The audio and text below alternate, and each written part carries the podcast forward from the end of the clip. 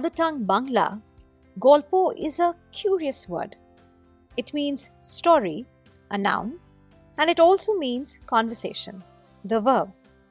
I have grown up to the wonderful sound of Golpo, stories and conversations that have shaped me to be the storyteller that I am today.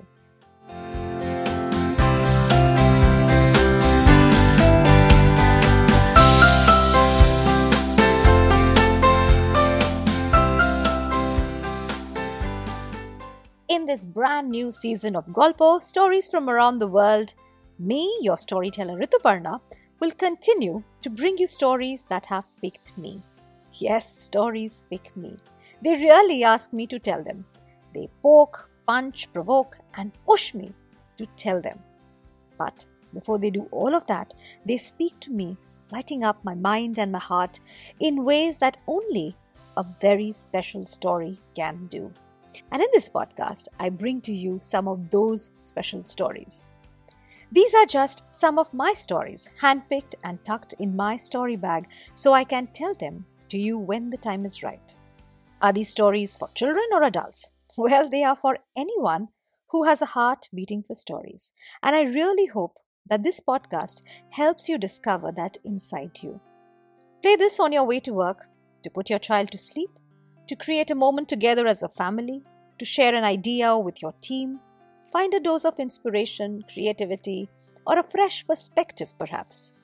Let these stories be your companion when you want some quality time with yourself. Like I said, you will hear a story today, and I hope it stays with you and lights up your heart and mind like the way these stories do for me.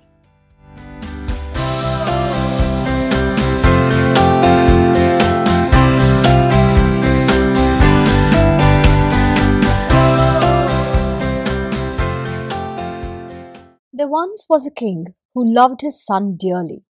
He loved him as much as any father could love his only child. But the boy was unhappy.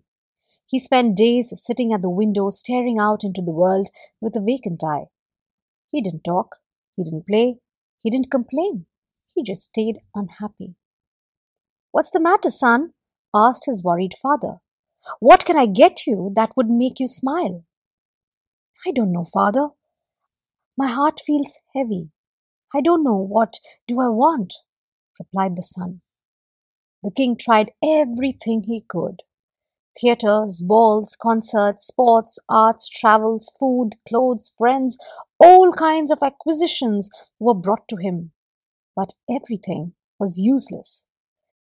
Day by day, the rosy color from his face was fading the king issued a decree, and from every corner of the earth came the most learned men doctors, philosophers, healers, professors, and spiritual gurus came to the king's court. The king spoke to them about his son. Please save my son. Please help me find the key to his happiness, he pleaded. The wise men of the world put their heads together. What could a prince be lacking? Where did his unhappiness come from? Was it a trauma? A lack of fulfillment? They spent days observing the young prince, trying their best to understand the root of his unhappiness. At the end, after many deliberations, the wise men approached the king and said, Majesty, we have given the matter a close thought. Here is what you should do. Look for a happy man, a happy man through and through. When you find him, exchange your son's shirt for his. The king called for the priest. Are you happy? asked the king. Yes, your majesty, as happy as God can make me. Splendid! Would you like to be my bishop? Oh, majesty, if only it were true, my dreams would come true. Away with you. Out of my sight. I'm looking for a man who is happy just as he is, not one who's trying to better his lot. The king continued his search. From the most talented artists to mystical magicians, to the strongest wrestlers, to the prettiest, strongest, wealthiest in the kingdom. The king went to every accomplished citizen's door, asking for their shirt. To his surprise, he discovered that behind every accomplishment and greatness, there were shades of jealousy, remorse, dissatisfaction, regret, anger, sadness, or greed. The search for a happy man's shirt made the king the unhappiest himself. There was no one who was happy in his kingdom, neither his son nor his subjects. Ministers brought news about the neighboring king, a king of many small kingdoms, father to many sons, a beautiful and healthy wife, a prosperous and peaceful land. Surely his neighboring king was happier than him. The king, seeking the happy man's shirt, visited his neighbor. He was disappointed again. The king replied, How can I be happy? I'm always worrying that things will go wrong at any moment. I spend days and months worrying about what if, what if I lose everything. The king, the father to the unhappy prince, was beginning to lose hope. There was unhappiness all around the world. Anyone who looked happy was hiding his unhappiness. Anyone who seemed to have everything was also yearning for something more. Now, where would he find that one person who was happy with what he had? The king decided to go hunting. This time, to divert his mind, to renew his vigor, he picked up his hunting party and went into the forest. He shot a hare, but it scampered away into the thicket. The king followed the injured hare, leaving his hunting party behind. Deep and deeper into the forest, the king was drawn to a man's humming.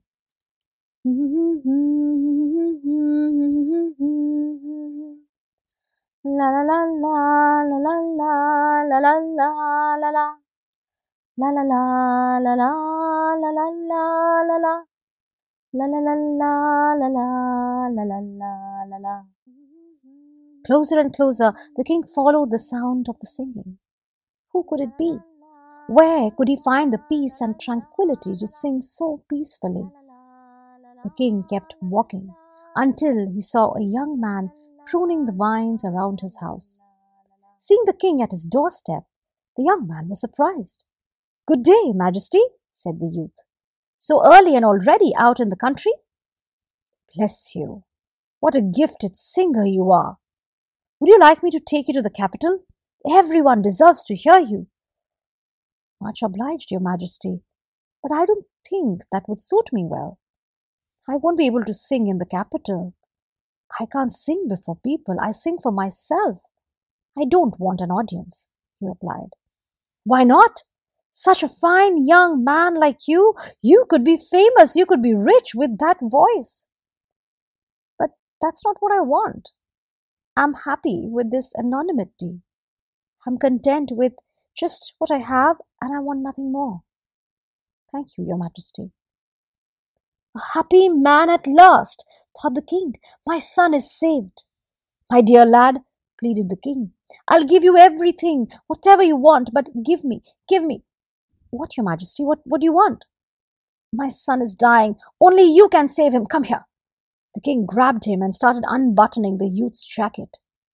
All of a sudden, he stopped, and his arms fell to his sides. The happy man wore no shirt.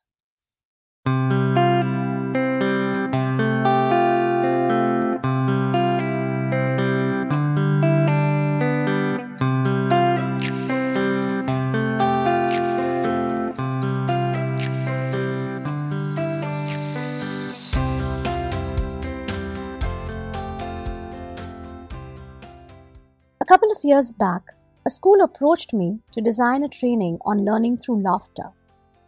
As a storyteller, I have a very cautious approach towards laughter. Since I'm not a stand up comic, I'm always careful about what makes people laugh in the middle of my story. Is it a funny face, an exaggerated action, an accent, a moment that is satirical, stereotypical, prejudiced, farcical, or maybe simply racist? These are some of the things that make people laugh. Mostly comfortably, rarely uncomfortably. Making someone laugh is not difficult. Bringing joy is quite another thing. Making people, children, and adults experience a simple moment of joy and take it with them is easy but rare. So, even when the theme on the table said learning through laughter, I chose to address it as creating joyful classrooms the storied way. From that one module came another one. This one was called Circle Time, the storied way. A unique circle time for children in school to come together to share stories that matter to them. This is not a circle time for attendance, weather or news talk, academic catch up, or other class matters. In fact, it is a safe space for deep, immersive, experiential, reflective, and collaborative story work. At Circle Time, the storied way, stories are shared and discovered, helping children navigate through growing up concerns that are not talked elsewhere. Joy is an important ingredient of life. We tend to look at joy as an essential element in elementary school. By the time the child is in middle school, joy is a good to have. In high school, joy is something to negotiate for. Think of your own life after school. Where and what gave you joy as you transitioned to adulthood? When life demanded more attention, when the universe threw its curveballs, did you duck, dodge, or flick? How long did you continue seeking, pursuing, negotiating for joy? Did you ever give up the hope for joy? A few years back, a clothing company asked me to design a storytelling workshop for their employees. This was not an unusual request. I had done custom workshops for several organizations. But this was different. What was unusual is that they wanted a storytelling program for their employees who were parents. I had done several corporate events that involved employee engagement endeavors, where I told stories to employee families, and I had done parenting workshops in schools. But a storytelling workshop for corporate employees who were parents was something which was completely new. A few questions later, I discovered the rationale. The organization looked at its employees as humans who had lives outside their workplace. Their lives outside the workplace was also affecting their professional lives. For example, every parent who is raising a kid today is concerned about their safety, future, and influence of the evolving world on them. Parenting is a cause of stress, a stress that lingers in their minds even when they are at work. Can storytelling help them soothe this parenting stress? Or at least give a remedy to it, or give them a way to manage that stress? Can it help them connect with their child and find joy in parenting? What if this domestic joy elevates their professional endeavors? Back in 2018, when I did this, I found it an absolute unique approach to employee wellness. Talking of employee wellness, in 2018, an IT company asked me to work with their employees on fears. The organization had a large number of millennials and they wanted to tap into their dominant emotions that held them back. It's not easy to talk about fears. It's not easy to talk about one's vulnerability or weakness or fears that hold you back. Yet, it is true that fears lead to anxiety, stress, and lower productivity. I am not a child counselor neither a parenting or a mental health expert. I am a storyteller who has experienced the immense power of a story to elevate a person's mind, heart, and life. And that includes me. In the physics lab, way back in school, I was fascinated with the prism. I waited in anticipation to see how white light passed through it and dispersed into a rainbow. It was one of the most magical experiments I saw, one that I remember even till today. The idea of a prism stayed with me, unused, dormant, and inactive, until I discovered storytelling. Storytelling rescued me at a time when I had nowhere to go. Everything was dark, gloomy, damp, and extremely lonely. The moment I told a story, something switched on inside me. It became that sudden beam of light that magically transformed the way I looked at myself. I saw myself in the radiant colors of a rainbow. I discovered the story prism. A story is a prism. Take your own life story through it, and you will see it branch out in different hues. You cannot do this experiment yourself. You need a lab partner who will spot the colors in your story and share it with you. Sometimes all you need is an alternative perspective.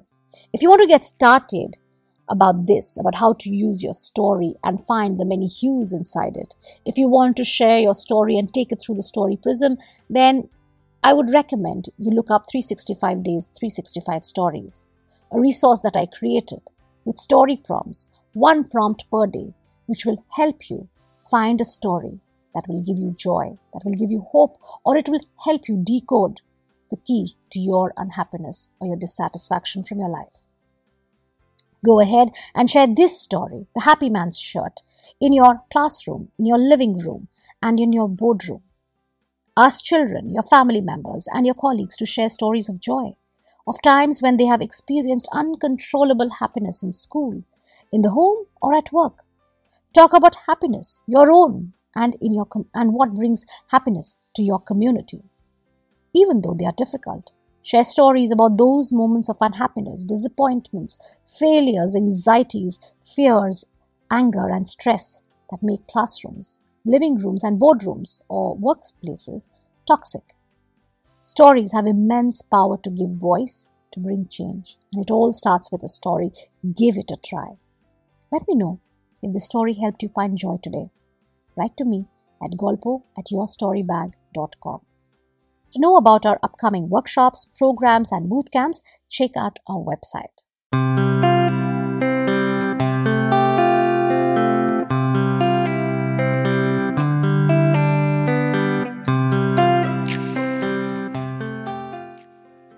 Thank you for listening. Golpo Stories from Around the World is a podcast of stories that spark conversations.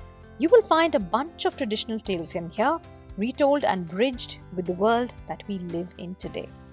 A story grows only when it is told, so go ahead and share these stories in the classroom, in the boardroom, or in your living room. And come back to me and tell me what did everyone say.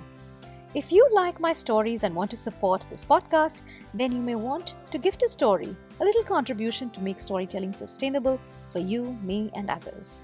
To know more about my work, you can look up www.yourstorybag.com.